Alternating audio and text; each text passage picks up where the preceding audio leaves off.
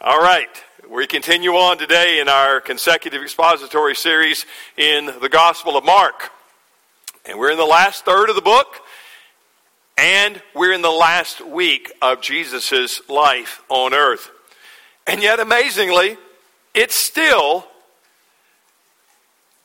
Tuesday of Passover week. And this is the sixth and final encounter with Jesus and the various temple leaders and authorities. People like the Sadducees that we saw last week, uh, the Herodians, the Pharisees, and then today we're going to see the teachers of the law known as the scribes. Our scripture reading comes from Mark chapter 12 verses 35 through 37. I invite you to turn there and follow along, remembering, though, this is the word of the Lord. And as Jesus taught in the temple, he said, How can the scribes say that the Christ is the son of David? David himself in the Holy Spirit declared, The Lord said to my Lord, Sit at my right hand until I put your enemies under your feet. David himself calls him Lord. So, how is he the son? How, how is he his son? And a great throng heard him gladly. The word of the Lord. Let's ask God's blessing upon it. Father, once again, we are not able to understand, perceive, comprehend, much less apply the truth of your sacred word. The, your book that you gave us so that we might know how to walk in this world and whom to trust. But Father, again, unless your spirit comes, the word will not jump from the pages, it won't jump from lips into people's hearts. Only you can do that. Only you can show us more of who you are and what you have done in Jesus. And we ask you to do that for your own glory, Father. And we pray in Jesus' name and for his sake. Amen. I think we have a slide Some of you should remember that if you're anywhere near my age. Some of you have seen other iterations of the Riddler.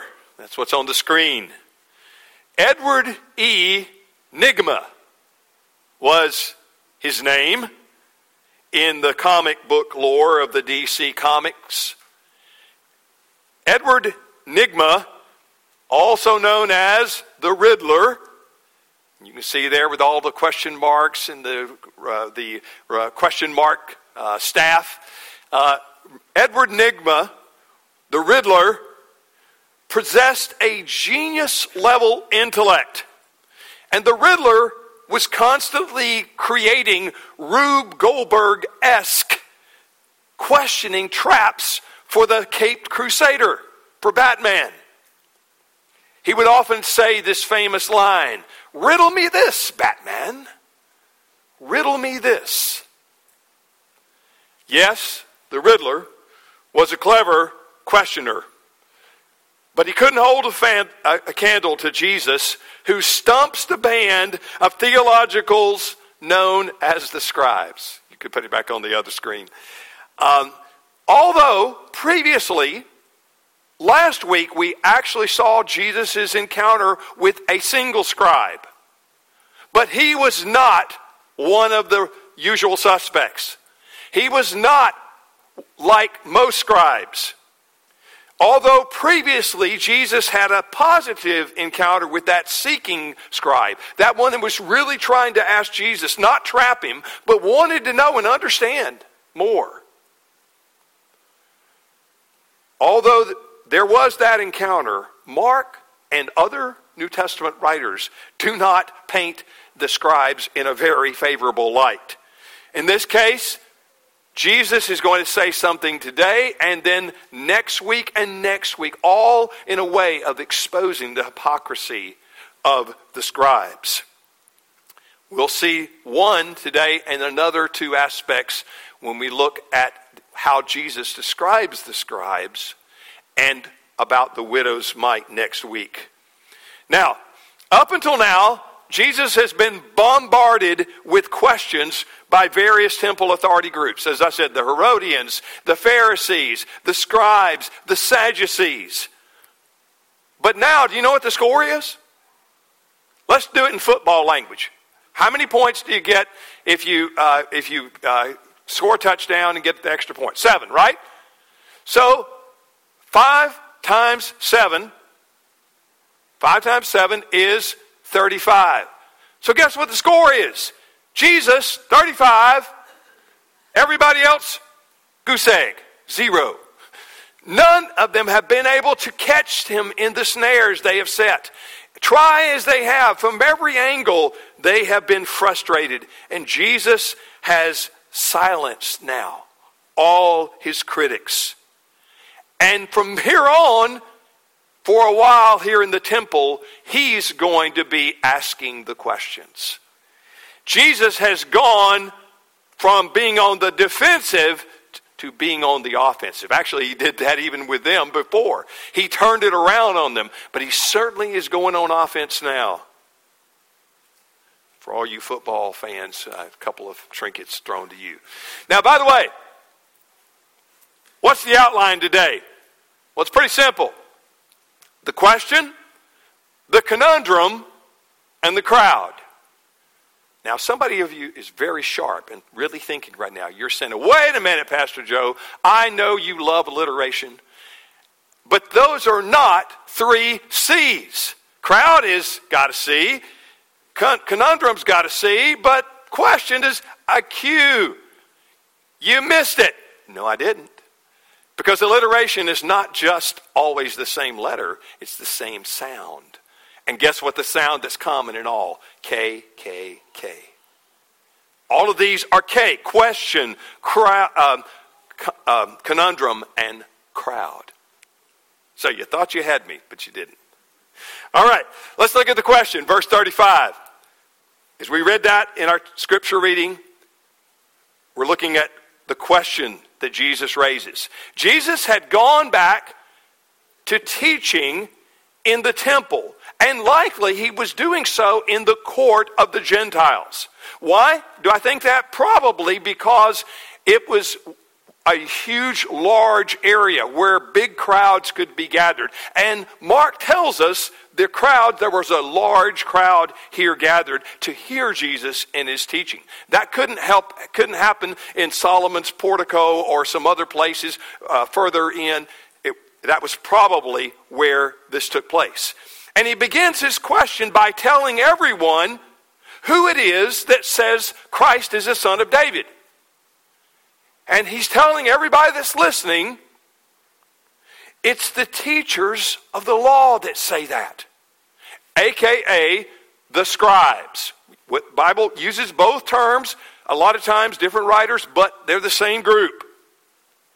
And we're not told they are there, but it's highly likely they were certainly within earshot. They were eavesdropping. They weren't going to let Jesus, they were going to keep their eye on him. He had already stumped the band, as I said, over and over they were going to make sure that he wasn't going to do something that was going to make things worse for them. So they were within earshot. But Jesus is going ahead, like he often did, talking to the crowd, but really talking to his enemies, listening in. And they were known as the scribes. Now, a little bit about the scribes. The scribes weren't too hard to spot in a crowd. You could pick them out very easily. They wore long white linen robes with white fringe. They were the power dressers of their day. They, were, they would have been like what John Travolta was in Saturday Night Fever in his white three piece suit and platform stacks. When he came onto the dance floor, man, he took over the place. He absolutely stood out in a crowd. Well, that's what the Sadducees, I mean, the uh, scribes were. Everybody noticed them.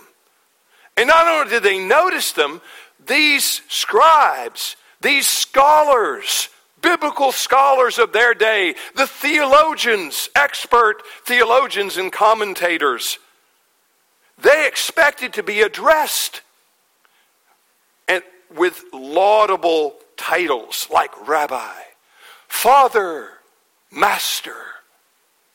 And they loved the places of honor at banquets. They loved to be, oh, no, please come, come and sit here, scribe. Come, come, Master, come, Father, please take my place. They weren't hard to spot or hard to find. But you see, they didn't think they were better than others. They knew they were better than everybody else. There was no thinking about it. They knew they were better. Now, knowing that the scribes enjoyed puzzling over theological complexities in the scriptures. Jesus said to them, Riddle me this. Riddle me this, guys. How is the Messiah the son of David? You say it. How is that so? Remember, in Hebrew culture, a father never referred to a son as a Lord. He might be the heir apparent, but he would never be referred to by a father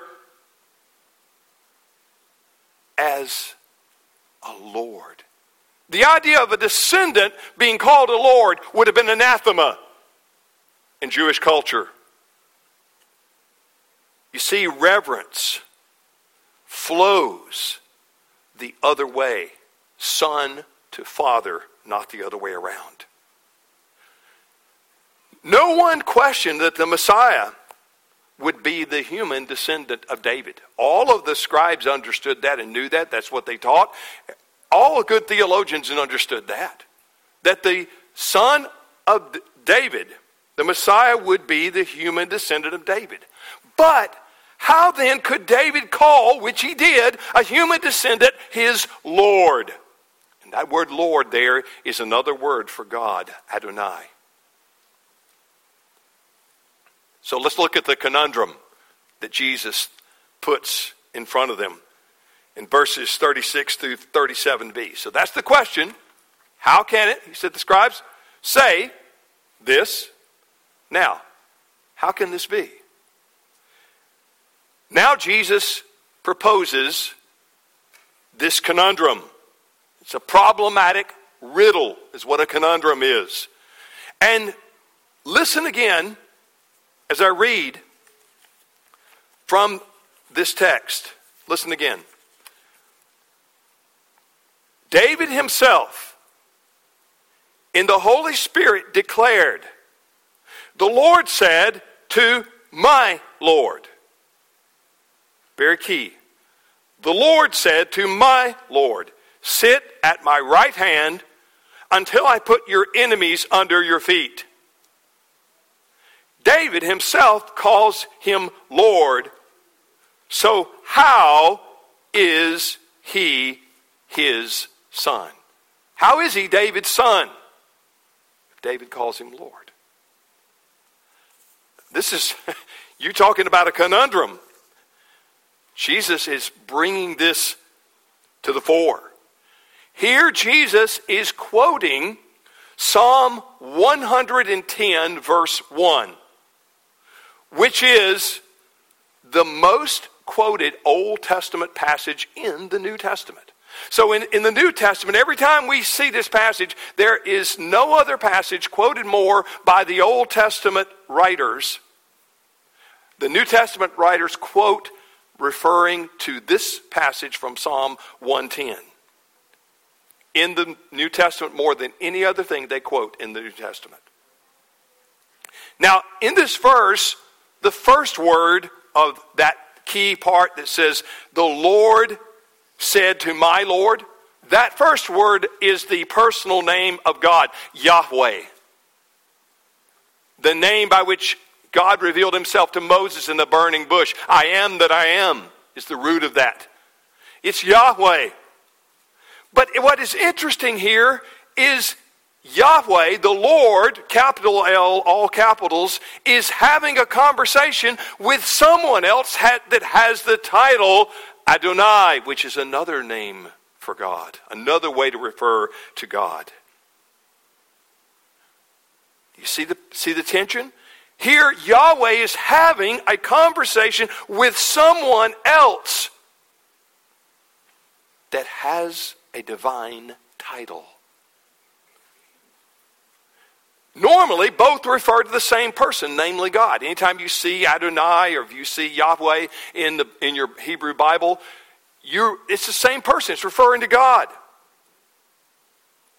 Normally, that's true.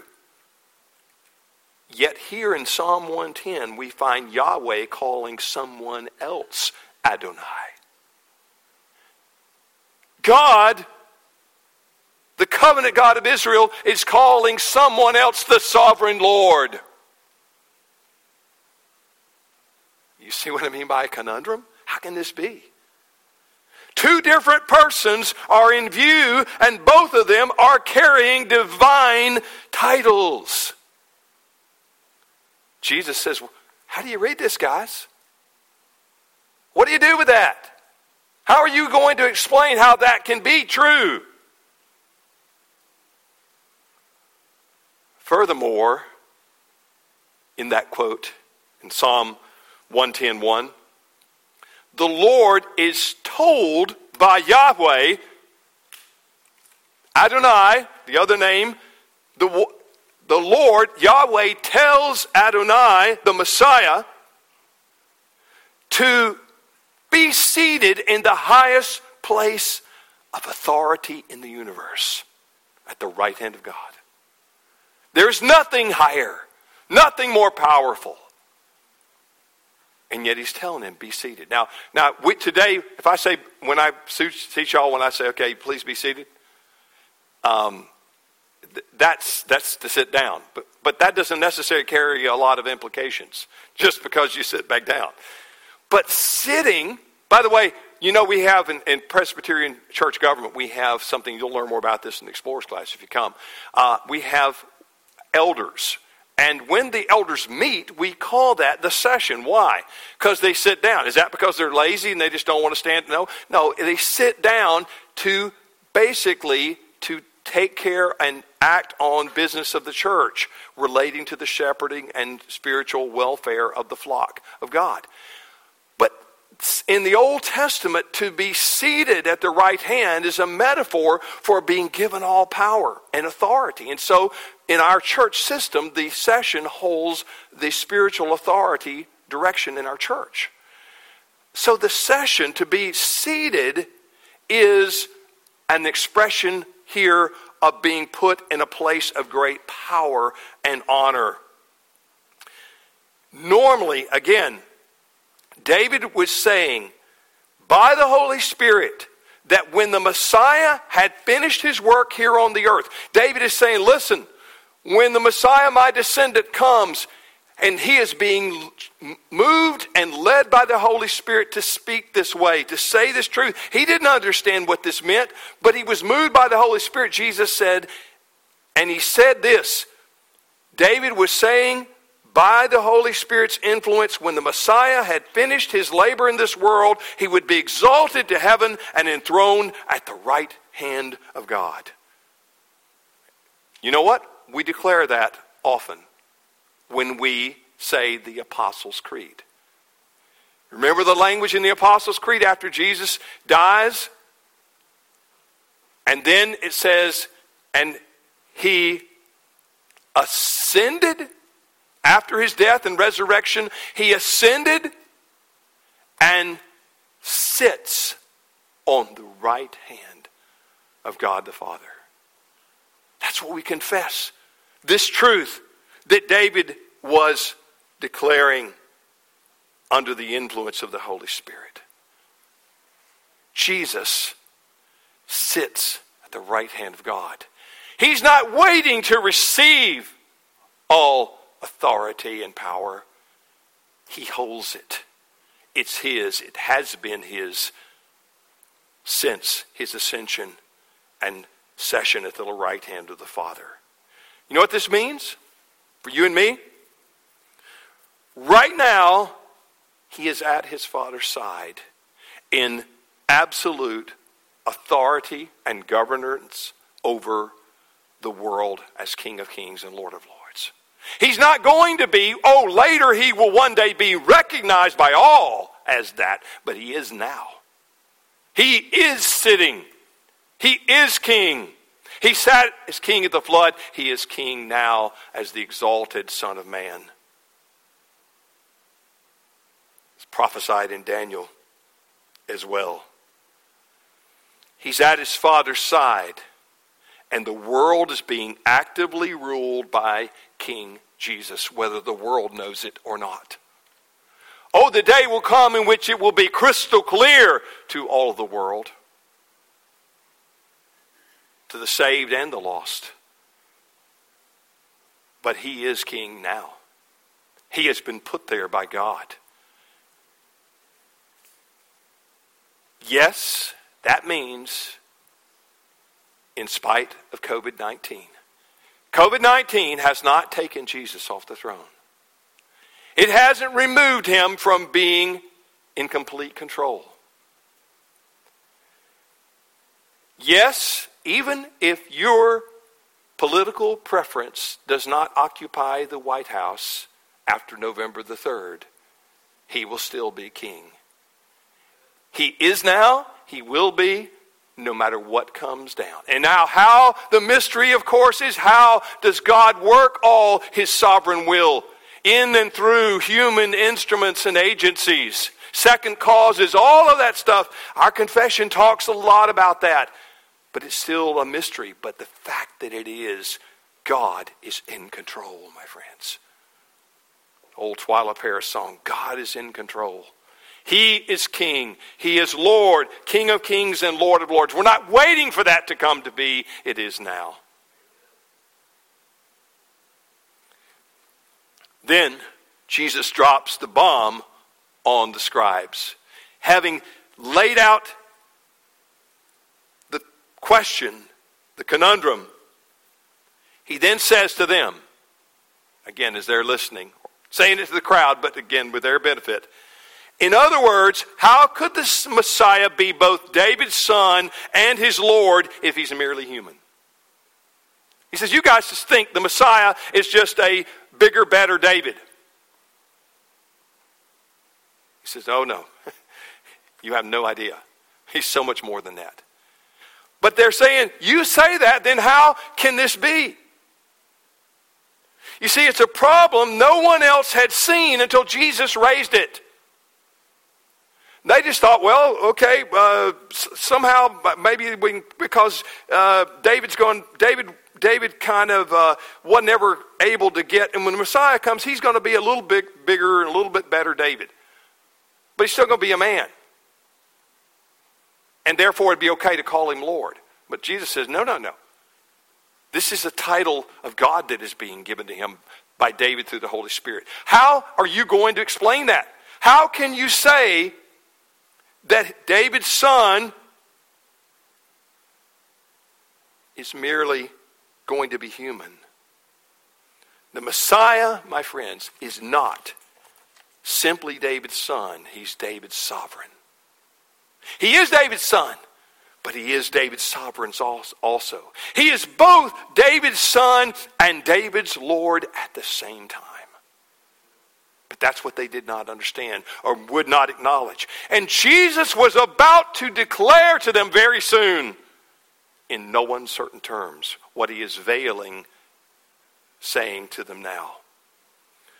It would take, you see, a divine human being to fulfill the scriptural requirements of the Messiah.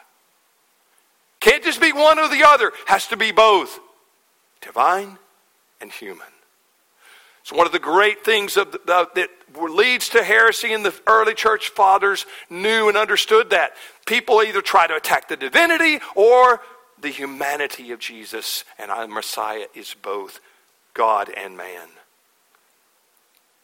This was the point Peter was making in Acts chapter 2, verses 34 through 36. Listen. For David, Peter's saying and, in the, the beginning of the church, as we know it, in, the, in its New Testament form, Peter is declaring to the crowds there, For David did not ascend into the heavens, but he himself says, The Lord said to my Lord, Sit at my right hand until I make your enemies your footstool. Exactly another quote from Psalm 110.1. And then he says, Now, do you understand the implications of that? He says, Let all the house of Israel, listen, all of you. Let all the house of Israel therefore know for certain that God has made him, who? Jesus, both Lord and Christ. Lord and Messiah. God and Messiah. They're one and the same. This Jesus whom you crucified. You, you killed him. You thought you killed him. But he's now both Lord and Christ. He is God and Savior. And there is no other.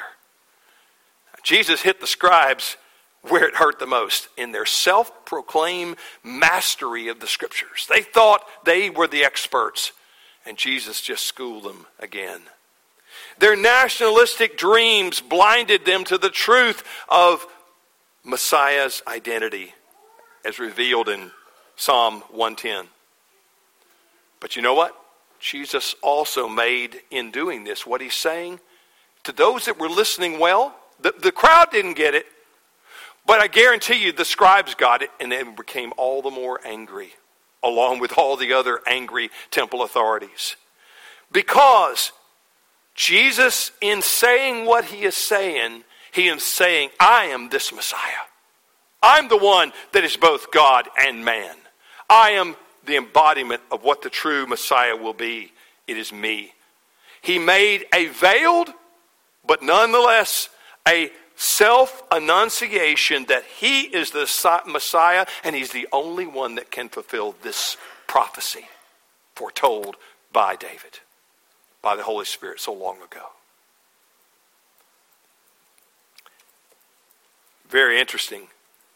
In just a few days, Jesus is going to be brought before, and we'll see it. He's going to be brought before the Sanhedrin and tried in a mock kangaroo court. And when the high priest demands him to say, Is he, is he the Christ? Listen, this is what we will get to in chapter 14, verses 61 and 62. Again, the high priest asked him, Are you the Christ, the Messiah? The Son of the Blessed. In other words, that's a divine point. You're the Son of the Blessed. There's only one blessed forever God.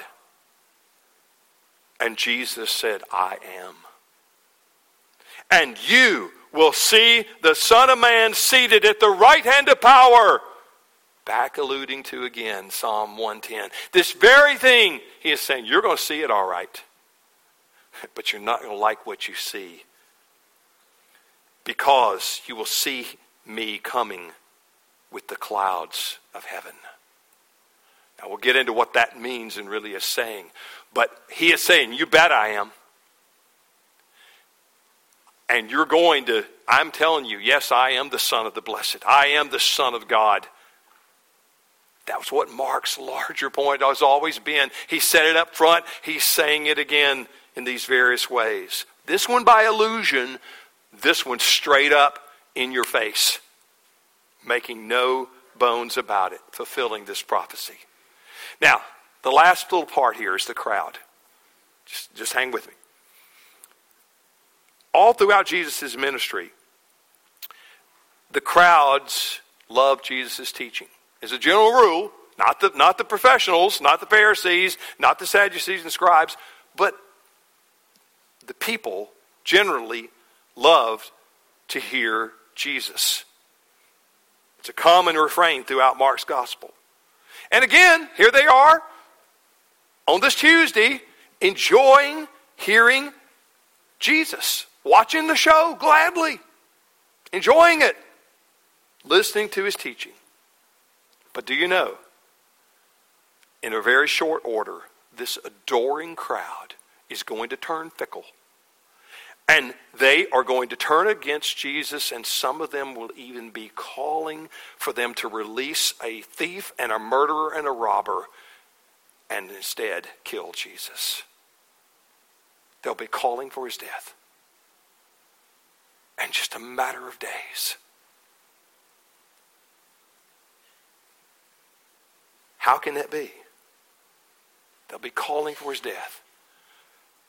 Well, that's not a very happy way to, to end this, telling us this, is it?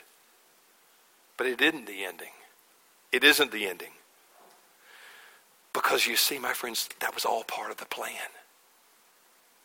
Everything is going down according to the king's orders, according to what the Father and the Son had brought about before all time and had planned to go down exactly this way, and it would involve even the death of Jesus. But that was by divine decree and intent in order to save you and me. You see, all of this was part of the Father and the Son's plan that they had worked out in the councils of eternity. The theologians call it the counsel of peace. It's where the Father and the Son basically said, the Father said to the Son, Will you go? They've messed it up. They're going to mess it up. They're going to need a Redeemer. And Jesus said, Father, I'll go. I will go. I will rescue them. I will ransom them. I will redeem them and bring back a host which no man can number to you one day, Father, so that you will be glorified. Listen to how Paul says it in the what's called a kenotic hymn. That means the hymn of, of, of, of, uh, of going down low, of, of stooping low in Philippians chapter 2, verses 5 through 11. Have this mind also among yourselves, which is yours in Christ Jesus, Paul said, who, though he was in the form of God, did not count equality with God a thing to be grasped, but emptied himself. The kenotic is, is the word is emptying, the process of emptying himself by taking the form of a servant, being born in the likeness of men, and being found in human form, he humbled himself. Theologians call this the humiliation that's being described. Humbled himself by becoming obedient to the point of death, even death on the cross. So, the very thing that Jesus' words were bringing about and the crowds were going to start yelling for was exactly according to the divine plan. And yet it goes on, it doesn't stop there. Therefore, this is the result by God's power as king Therefore, God has highly exalted him and bestowed on him a name that is above every name, so that the name of Jesus every knee should bow, and every tongue on earth and under the earth, and every tongue confess that Jesus Christ is Lord to the glory of God the Father. Do you see? The way up in the gospel is down. But then it leads to a place in ultimate glory. The way up is down, but where it leads, glory is found. To God, the Father, the Son, and the Holy Spirit be glory both now and forever and forever. Amen. Amen. Father, thank you that, Lord, even though in your humiliation it led to the cross, to the horrible cross, to the betrayal of those who listened gleefully and gladly, but cried, Crucify. And yet, Lord Jesus, because you sit at your Father's throne, there will be ultimate glory for you and the Father and the Spirit forever and ever, and for all of your people that have put their faith and trust in you, Lord Jesus, as their Savior and their Lord, their God and their Messiah. Father, we bless you. We glorify your name. And we ask this in Jesus' name. Amen.